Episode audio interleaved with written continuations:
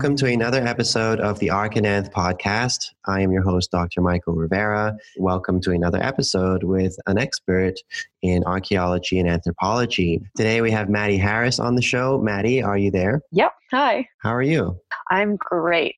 How are you? I'm doing well. Uh, where are you calling in from today, Maddi? I'm calling in from Melbourne, Australia. Oh, wow. Yeah. Uh, very far away from where I am in the Netherlands. yeah, too far away. Is it like a, a, good time of the year? Um, you know, around like December or January time? Yeah, yeah. It's um, it gets warm and everyone's going to the beach, so we have a very strange Christmas, but it's mm-hmm. um, it's a good time of year. Yeah. So, can you give the listeners a bit of like introduction as to who you are and what you've been working on recently? Yeah, definitely. So I am uh, just uh, confirmed into my first full year of my PhD. Um, I work on Philistine archaeology. So it's situated um, modern day Israel in the southern Levant area. Mm-hmm. Um, and my focus is on the ritual architecture um, of of the Philistine um, peoples. So it dates from 1200 BCE to around 600 BCE, mm-hmm. and I'm essentially gathering data and trying to work out what was happening, what they were doing, what we can learn from legacy data.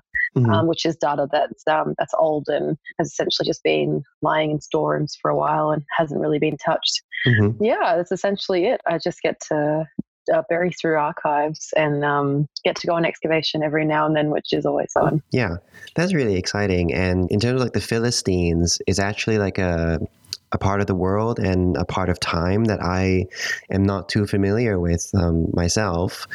Uh, oh, what, cool. yeah, what, why would you, what would you say is the important aspects of like why this is an interesting time and an interesting place to look at in terms of research? So the Philistines, um, they came, they came at a, came to southern Israel at a time that was really tumultuous. So the late Bronze Age collapse that happened around 1177 BCE meant that all the um, uh, the Mediterranean basin, um, you've got Anatolia, Crete, Cyprus, um, and Italy, You've got all these people who are being displaced because of a multitude of factors. There was climate change, wars, you've got palaces uh, falling apart, you've got communities completely you know, dissipating. Um, mm-hmm. And through that, the Philistines came to be. They're, currently, they're being looked at as uh, pirates. So my advisor is actually at the forefront of that, and she um, writes about Philistine pirates and how they took to the seas and mm-hmm. um, became, uh, you know, very mercenary in their actions, and eventually ended up settling um, in the southern Levant after they were um, kicked out, um, kicked out of Egypt, mm-hmm. Um, which is depicted depicted uh, on the Medinet Habu reliefs. Um, uh, which was around the 1200 BC mark as well. So it's mm-hmm.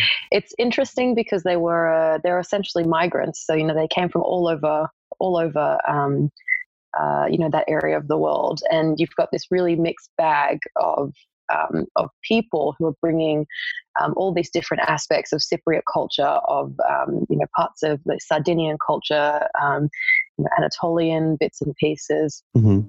Um, and you know that whole mix. Uh, they so they essentially settled, um, but they were they were a very mixed group, and it's it's only really come to the forefront uh, in the past ten years or so how mixed they were, um, and it, then they didn't just come from one place. So it's uh, it's an interesting field because it's it's relatively new, which is nice in comparison yeah. to a lot of a lot of other studies in that in that area. So. In the past ten years, you say? Yes, yeah. So the past ten years, um, my advisor Louise Hitchcock and uh, the director of the Tell es-Safi Gath excavations, uh, Dr. Aren Maeir. He, uh, they um, worked on a lot of articles, um, a lot of research looking at the um, the, the different um, origins of the Philistines and these kind of multifaceted cultural aspects, um, you know, mm-hmm. of their pottery, of their architecture, of a variety of, of you know material culture remains. Mm-hmm. And it's it's a it's yeah, in the past ten years they've just really gone gung ho and mm-hmm. and pushed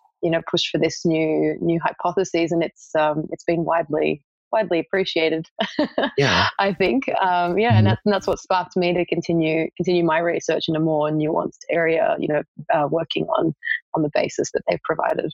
Mm-hmm. That's amazing and really fascinating. And w- when you first were exposed or um, you know educated about the Philistines, did you mm-hmm. get exposed to this through lectures, or were you um, you know, did you go to an excavation? So I um, I got to excavate at a Philistine site in my first year of university, which was incredible. Um, mm-hmm. I originally wanted to be an Egyptologist because um, I saw the movie The Mummy and thought instantly, you know, I need I need to reenact this in my life. yeah. Um, but you want to find the Book of the Dead and uh, yeah. kill Imhotep? exactly, exactly, exactly. I had my I had my goal set straight, and I was I was I didn't think I'd end up uh, end up in um, Israel Palestine, but mm-hmm. it was yeah, it was um, it was quite the turn. Um, I I did a class um, uh, called uh, Egypt and Mesopotamia in my first year of university and they were talking about this dig that they had running and i thought you know what if I want to be an archaeologist, I have to, you know, do field work, even if it's in a place that is probably not my area of interest. Yeah. So I applied for the field school. Um, you know, I went I went to Israel Palestine. Um, you know, as a as an 18 year old, mm-hmm. um, you know, baby archaeologist, and I got to dig for two weeks there, and I haven't looked back ever since they converted me to the Philistines. I mean, like, what was that experience like? Like, do you remember? Um, were you like half excited, half scared? Like what was the feeling like? Oh, it was it was pretty terrifying. I I didn't know what to expect. Um, and of course, you know, you have this idea of this old world profession where it's um, you know, you got to have to be really macho and you have to be really strong and be ready to move move, you know, rocks and dirt for days on end. Mm-hmm. Um, but I also had a very romanticized view as well. Um, so I I think I was a little bit shocked when I actually got there and the the first 3 days of work was cleaning and weeding, um, you know, which I do in my backyard with my dad anyway. Mm-hmm. so mm-hmm. it was um, it was it was quite a shock. Um, but you know, you soon realize that that's a, it's a site that's only excavated four weeks of a year, so of course nature's going to take over in between. Mm-hmm. Um, but it was a it was a really it was a fantastic learning curve. Mm-hmm. And uh, I was reading a little bit about your overall field experience and mm-hmm. like how do you think your I don't know like your your your learning or like your competency, your feelings about field work have developed uh, now that you've done it a couple of times? Mm-hmm. Um, I Yes, that's definitely changed a lot. I've um, it's it's been a whirlwind of um, of excavations. I I've been trying, or I've tried to branch out as as much as possible, and you know try and find uh, an excavation that you know works for me on a on a level of interest and also on the level of the team because that's to the team is the most important part. Um, and I've I've been mm-hmm privileged to meet the most brilliant people um, in the field, but I I definitely think that it you you become you become very hardened. I think after after your third or fourth dig, you're you know you're mm-hmm. ready you're ready to get in there with a pickaxe and um, you know yell at anyone who tells you otherwise. Yeah. Mm-hmm. um, but it was you know it's um, it's been it's been really interesting. I've I've enjoyed working with um, you know with uh, university um, faculty from Greece and um, from Israel and from um, the US. So a lot of the digs uh, are, are, based in um, in a US US field program. So their you know their directors are all from US universities, yeah. um, which has been great. I mean, it's the more digs the more digs that I've been going on, the more the more amazing connections I've made. Um, but I think mm-hmm. I think definitely as I've as I've gone from dig to dig, it's um it's it's oh, it's all gotten a lot more fun because you you kind of know where you stand and what your abilities are and um, but mm-hmm. it's you know you kind of envy the people who get to stay on a dig for 10 years straight because they have the funding so yeah i know like earlier you mentioned that you that you're most you're you're one of the things that you're most interested about is uh, about you know ancient buildings and sort of how people used to occupy their space and make use of the space around them. Mm-hmm. Uh, what drew you to l- looking at this particular question mm-hmm. um, as opposed to maybe what some of the other experts on site were, were interested in? Mm-hmm. Um, I in my uh, it, it kind of it came about very organically. I think I um, because I was originally interested in in the Philistines and what was happening in the southern Levant uh, during that time period. I I got sucked into the pottery the pottery um, area for a while and then mm-hmm. realized that it's you know it's almost a little bit oversaturated there's only so many ceramicists you can have you know saying the same thing over and over again mm-hmm. um, and then i uh, for my honors thesis was which is equivalent um, equivalent of a master's here in australia uh, I, I kind of came to the realization that a lot of the buildings were recorded but they weren't um, they weren't looked into very deeply. So they were recorded, and then a journal article came out with maybe one comparison um, and a very um, a very pinpointed view of, of what the building was used for um, without really taking into consideration the entire environment um, and everything that was kind of known at the time. Mm-hmm. Um, you know, which is, you know, a journal article is never going to be able to cover more than that. Um, but I, the more I was digging and the more I was looking through um, archives, the more, you know, books I consulted, the more people I tried to get in contact with, I realized that no one had actually um, gathered together all that we understand and um, we, we think we know about mm. Philistine ritual um, and cults, mm. uh, architecture and areas and the way they were used, especially in terms of a more um, uh, uh, archaeology of the senses uh, arrangement. So you know when you look at when you when you walk into a space, what does it smell like? What is you know what were the senses that were happening at that time? Um, where a lot of that was right. happening um, in the studies uh, in ancient Greece. So you know you've got um, you know my, all the Minoan and Mycenaean palaces, and these studies had already had already occurred, and it was almost like old hat uh, you know, to, to look at it in, a, in that way for the ancient Greek structures. Um, but mm-hmm. for the for the Philistines and for a lot of um, cult and ritual places in um, in that area. So like the Israelite and the Canaanite um, groups, it's it, they were looked at in a completely different light. So I, I saw this gap in scholarship, um, and mm-hmm. I and I just went for it. So I just haven't looked back since. I'm just trying to apply yeah. as much as I can, and you know see if there's a one size fits all approach or whether it's going to need you know very meticulous adjustments. Um, but it's um, it's been it's been super interesting. Uh, it's I, every time I you know every time I finish a, a weeks of research, I think oh my god, I have ten thousand more questions.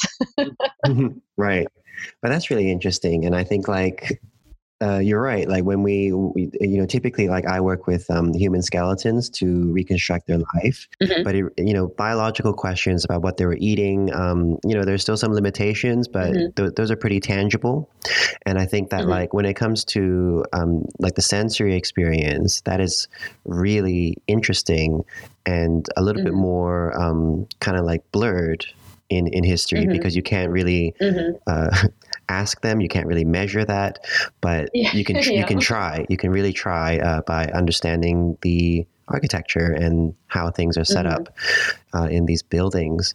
What was the prevailing view? So you mentioned that there was like sort of you know a couple of there was a few scholar, scholars who were trying to make sense of this, but um, what was that prevailing view? And, and and how did it not really fit some of the things that you were seeing once mm-hmm. once you were looking at at it in more detail? I the biggest thing for me that when I was when I started looking into it a lot more, I realized that um, with a lot of the um, Israelite, Canaanite, and Philistine um, areas of study, people didn't really take into consideration. Um, you know the the connection between cult and real life. So the the separation between religion and everyday life for you know the ancient peoples mm-hmm. wasn't um, wasn't distinct. There wasn't um, there wasn't that line in the sand where you know I'm going to go to church on a Sunday morning because that's what my mom wants me to do, you know, kind of thing. It wasn't there wasn't that clean divide. It was just part of their everyday life, um, and it, it permeated uh, you know every part and every aspect of their life. So I started approaching journal articles and com- comparative studies. Um, with with you know that that kind of lens on um, and realizing that a lot of the previous studies had looked at it as if cult was some kind of otherness that we will never really understand because we don't have that connection with these past people mm-hmm. um, but in you know in reality it's you know they were human and we can we can apply the same um, the same outlook. You know, if if there was a house and there was you know a, a broken pot on the floor, and you know it might have been an area of feasting, and there was you know some um, you know some example uh, some uh, remains of ash and some animal bones. You know it's not it's it's not some crazy cultic ritual you know where they've sacrificed you know whatever they've eaten to you know 10 gods in the sky. Mm-hmm. but you know there's all the chance that it, you know that it could be and that was part of the process. But there's there's another way to look at it without creating um, you know that that temporal divide between the archaeologist um, or the uh, researcher and the and the, the group of people mm-hmm. um, because you know they were probably just enjoying a meal um, mm-hmm. and uh, you know pots can be broken for for all kinds of reasons you know it could it could have been an accident but also it could have been um, you know a ritual a ritual breakage of some kind you know, just like there's, there are rituals in today's day and age where, you know, the, the ritual breaking of ceramics can signify a wedding, can signify a change, you know, in, in um, someone's life or, mm-hmm. you know, like, you know, things like that. And there's, there's really not that, that temporal divide doesn't need to be widened. I think, you know, we, it's, a, it's hard enough that we are, um, you know, we're digging up the past and they can't tell us mm-hmm. anything.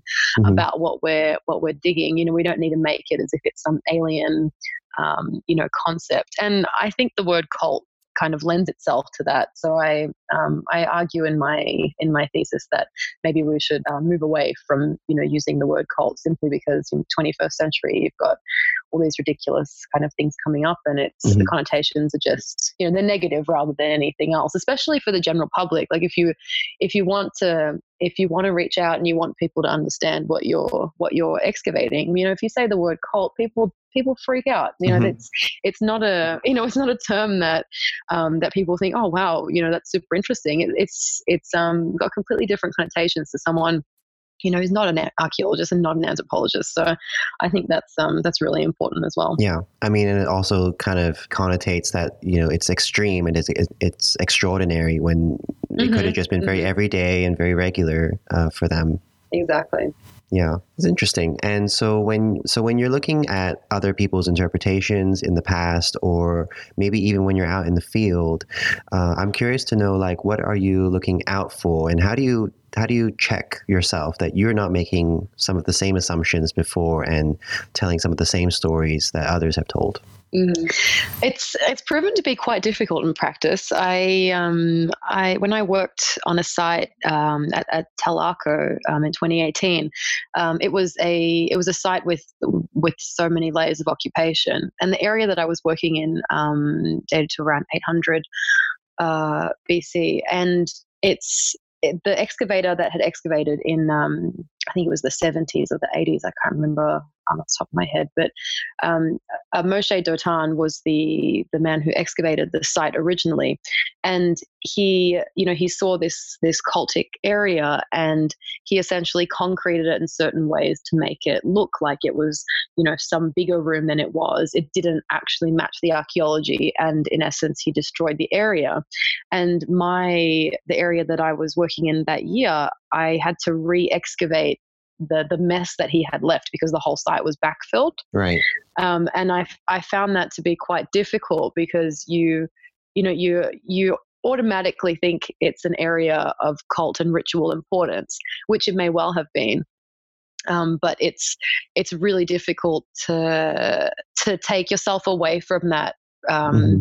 preconceived notion um, because even though you know that it's not the case, um, I found that it was really it was really really challenging. Um, but I guess that was a that was a one off um, kind of strange example because it was a um, you know, excavating the backfill and then continuing the excavation down. Mm-hmm. So I, think it's really, really difficult. It takes a lot of, I think, introspection when you're digging, and it, it can get really, um, you know, manic when uh, excavations are going on, especially when you've got students who you have never used, mm-hmm. um, you know, any of the tools before, um, or you know, they they they don't understand, or they're too hot, or they're you know they're uncomfortable, and then you're trying to excavate this area, um, you know, whilst you're trying to manage a team, whilst you're trying to um, you know, make sure that everything's working the way it should. Um, it's yeah. yeah, it's you need to take a moment to breathe, step back, and then I think re- reassess um, what's in front of you because it can so quickly just you know, disappear, and you know you won't get to mm. won't get to see it in the same in the same light. Pretty much ever again. So mm-hmm. yeah, I think it's a lot of self control for me personally. Anyway, lots of um, you know, taking yeah. a deep breath and, and you know, stepping back. Yeah, I mean, you you yourself are also like you know hot and uncomfortable mm-hmm. sometimes, exactly. and you, you miss home, and, mm-hmm. and, you know you're going through it too. Mm-hmm. Exactly. A more experienced like supervisory role, you kind of yeah, you kind of have to manage your own and then everybody else's while also concentrating on the work. Mm-hmm. Mm-hmm. Exactly. Yeah. When it when it comes to the Philistines, I was wondering, um, is it like an exciting time now? Like, are there many colleagues who are looking uh, at the Philistines, and, and what other questions are are people asking? Mm-hmm. Um, it's a, definitely a very exciting time. I'm I I'm very I'm grateful to have entered the field at the time time that I have. It's um it's great because my advisor is she like she's at, at the peak point of um of her kind of Philistine career. And it's mm-hmm. it's um it's it's fantastic. There's uh, there's people publishing on all kinds of things. And you've got um, these uh, studies which are you know uh, a synthesis of the figurines of the um, ceramics um, and you've got uh, all this all this work on the sites that were previously excavated in the 80s um, which is very interesting. Um, but at the same time it's a lot of people and a lot of the scholars are really focused on um, the sites that were excavated well um, and the sites that you know have a lot of data in one area. So automatically they're drawn towards you know the sites with all the answers essentially you know the answers that an archaeologist will look for. Um, but the the older ones have have gone under the radar. So the the philistine pentapolis is essentially five um, five uh, five places. So you've got Ashdod, um, Tel Miqne, Ekron, Tel es-Safi, Gath, um, Gaza, and oh my goodness, I can't remember the last Ashkelon, Ashkelon, and yeah. Mm-hmm. and um, the they they were all excavated at different times. Um, Gaza has not been excavated at all, um, but they were all the other ones were excavated at separate times. Um, and Tel es-Safi Gath was uh, has been excavated for the past 20 years and has been excavated to a very high standard. So there's been a um, kind of an oversaturation of work on certain sites and certain buildings in certain sites. Um, mm-hmm. and and there are a lot of areas that uh, are missing that um, you know that that intense study that that um, you know synthesis of um, of data and comparative analysis, you know, looking at the interregional connections and, you know, all that fun stuff that we as archaeologists get to do with, with right. the data.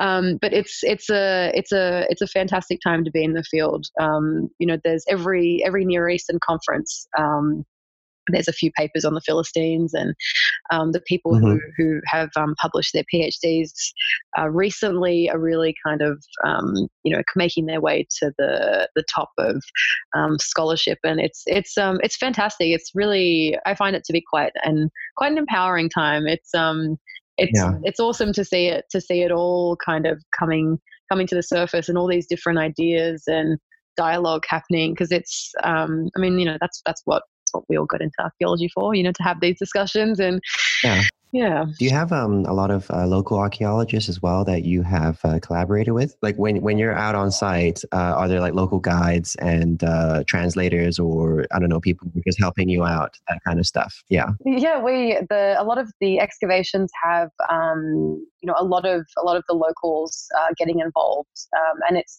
been really fantastic. The, the most recent excavation I, I worked on in June, July was with the Jezreel Valley Regional Project and uh, the directors really pushed for an um, mm-hmm. an engagement uh, group, which meant that we had uh, Israeli school children coming and helping us dig. Um, we had you know local uh, groups, um, you know, for all, all, from high schools to you know religious groups to you know people who just wanted to visit and you know check out what was happening down the road and it's it was it, we had there a lot of community engagement, especially especially in um, the the Jezreel Valley area. It's it's really it's fantastic actually the level of level of engagement, and the level of um, connections that we have with the people who you know live around the corner um, from the site, and also the you know the school children who you know just want to try their hand at a at digging for the day. Um, so it's um, it, yeah, it's great. Mm-hmm. So being out in the field, who, who, are your favorite kinds of people to work with while you're um, at, you know working as an archaeologist in a big team? Um, oh, my favorite kind of people. Um, I love working um, with students who are on their first Mm-hmm. Uh, simply because they're just they're ready to do absolutely anything and, and like it's just it's it's brilliant. They're they've you know they're putting their best foot forward and they're really trying really really hard. Um, and they've got that sparkle in their eyes. Yeah. you know it's they're ready to find ready to find all the gold and it's um it's really it's it's really uh, sobering. It's lovely. Um, but I I really I, I've enjoyed working um, with with people who volunteer um, on excavations who don't actually have archaeology as a background. I find that their insight is um, is really incredible. I you know you've got you've got people who you know work in history or people who aren't even in university, um, you know, volunteering for an excavation just because they they've always wanted to, um, and having that that non um, non-archaeologist, non-anthropologist um, approach is really is really refreshing, and I think it's um, it's it's much needed. I think every excavation should have a few Yeah. outsiders Mhm. joining in, and it's uh, it's yeah, it's been fantastic. Um, you know, of course, I love working with you know professor my professors and directors. Um, you know, they're brilliant. Uh, but it's it's um, I think it's a it's a treat to get someone who is from a completely different area, um, who comes in with a new a completely uh, a foreign set of um, Mhm. uh, not so much values, but just kind of an, like an outlook that that we wouldn't we wouldn't ever you know consider because we're so stuck in our archaeological Right. bubble. yeah. Uh, you you mentioned at the very beginning um, when it came to like your first fieldwork experience, you went there as an 18 year old and you were feeling like uh, you know it was going to be really scary because Mhm. there might have been like an expectation that you were going to have to be really tough and you're going to have to Mhm. kind of almost be you know emotionless Mhm. and you're going to I don't know like uh, toil like day after day. Mhm. Do you think that that is uh, still a very real perception for students? Um, I think I think it's definitely it's definitely still very real. Um, it's I yeah, it's it's an it's an interesting it's an interesting topic because I think you know on one hand excavation um, you know it shouldn't be a walk in the park and there should be a little bit of um, you know a natural kind of um, not not anxiety but um, you know the excitement the the anxiety that comes with excitement you know trying Mhm. something new traveling to a new Yeah, country. meaningful work kind of comes from you know having felt like you have uh, put in effort and you have you have earned the results Yes, a little yeah. bit. Exactly, exactly. And Mm. um, I think that's um, you know when when excavation groups and and directors and supervisors, you know, all the way down to um, you know square supervisors, uh, you know, when when they really focus on that meaningful work side of things, it turns that anxiety into something um, really beneficial. Um, and I think you know Mhm. it's that that feeling you know as a student going on your first first or second or third excavation, you know, I'm being terrified. You know, I I still get scared when I you know started a new site because you know you've got to meet all these new people, you have to try and make a name for yourself. Um, you know, I think that's it's completely natural, but the the way that the the people that you work with um, uh, engage with you in in regards to that is is really detrimental as to whether or not you have a fulfilling time and a um, you know you feel like you've gotten what you what you wanted to get out of the excavation. You know you you know you had that archaeological experience where you really got to you know unearth 3000 year old artifacts and it felt amazing. You know it's it's there is there is a certain level of romanticism that i think needs to be held on held onto because that's what you know it's kind of the what lies in you know the roots of discovering you know the the, the ancient past Yeah. really. Hmm Do, do you think that like uh, archaeologists today, um, at least the ones that you've worked with, uh, largely view it that way? Do you think that that's a universal belief that it should be positive in that way?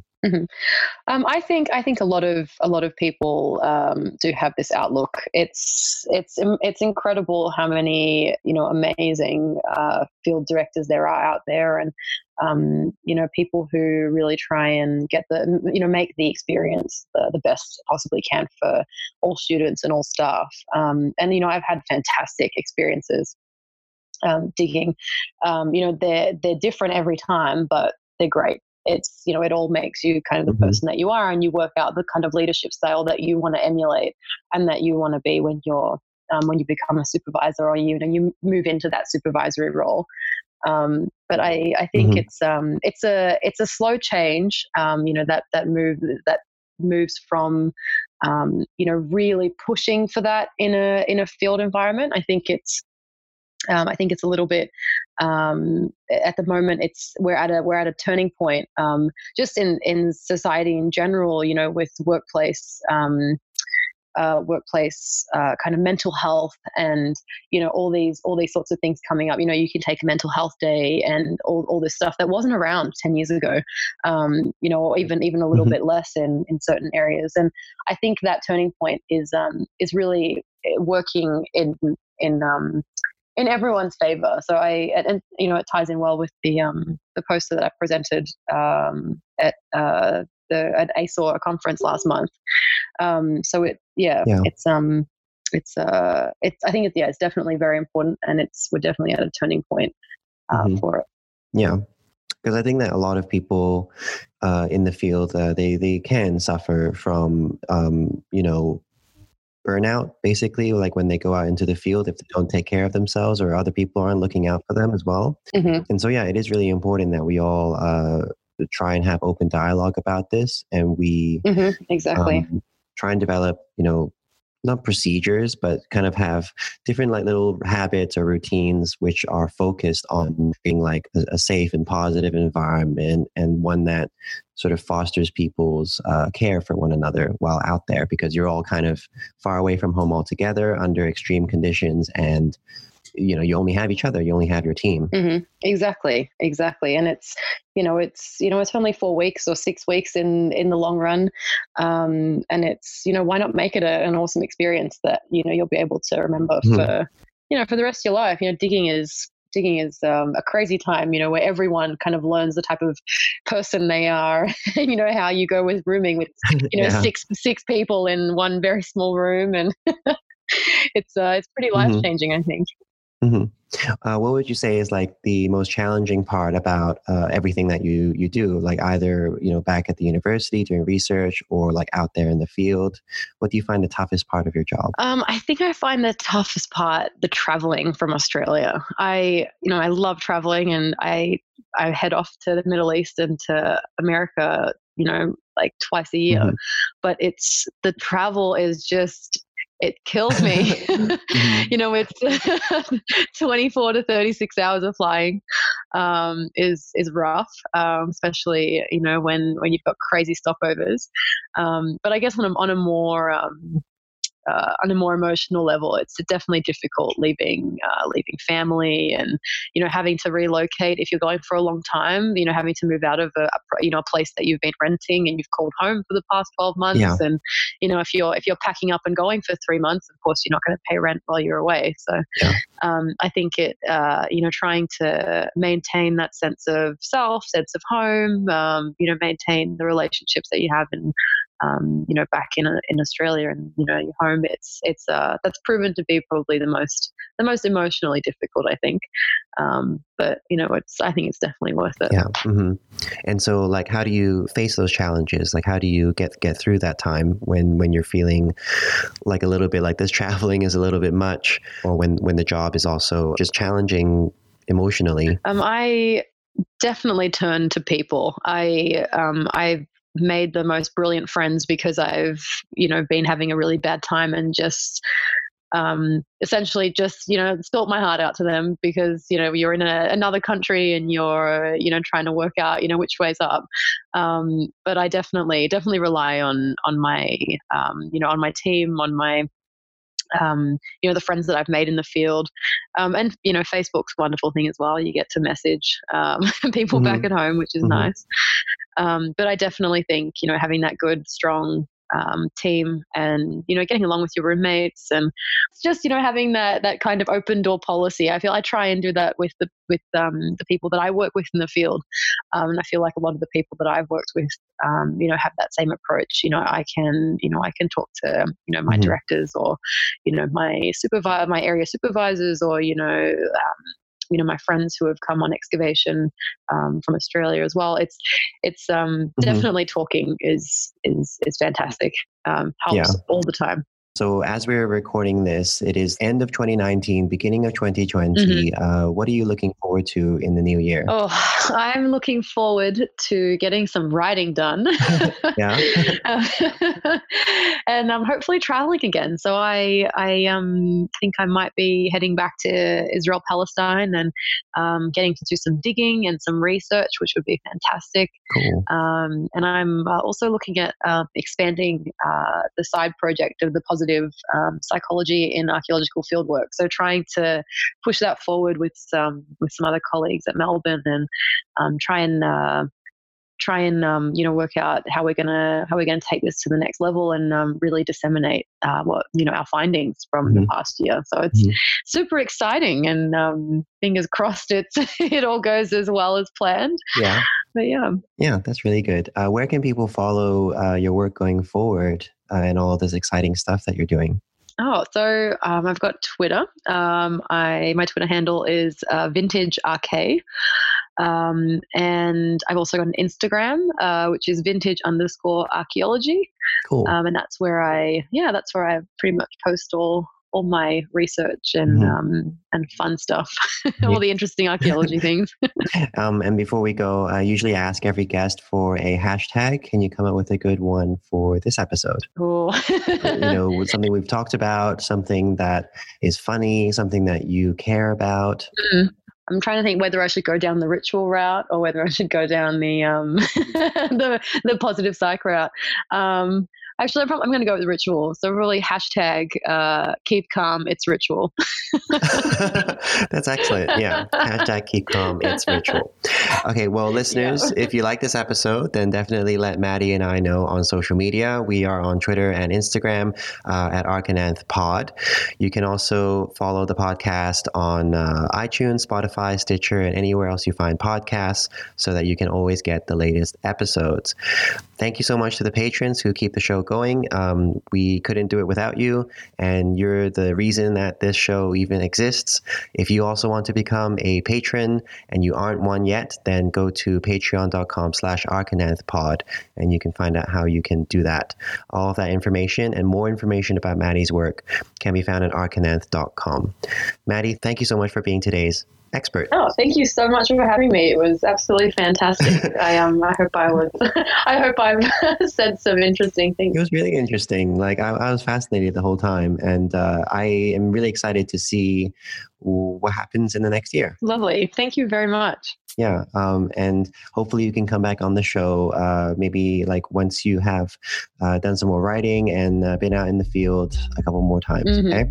Sounds fantastic. Listeners, I'll have another episode out for you soon. Goodbye. Bye, guys.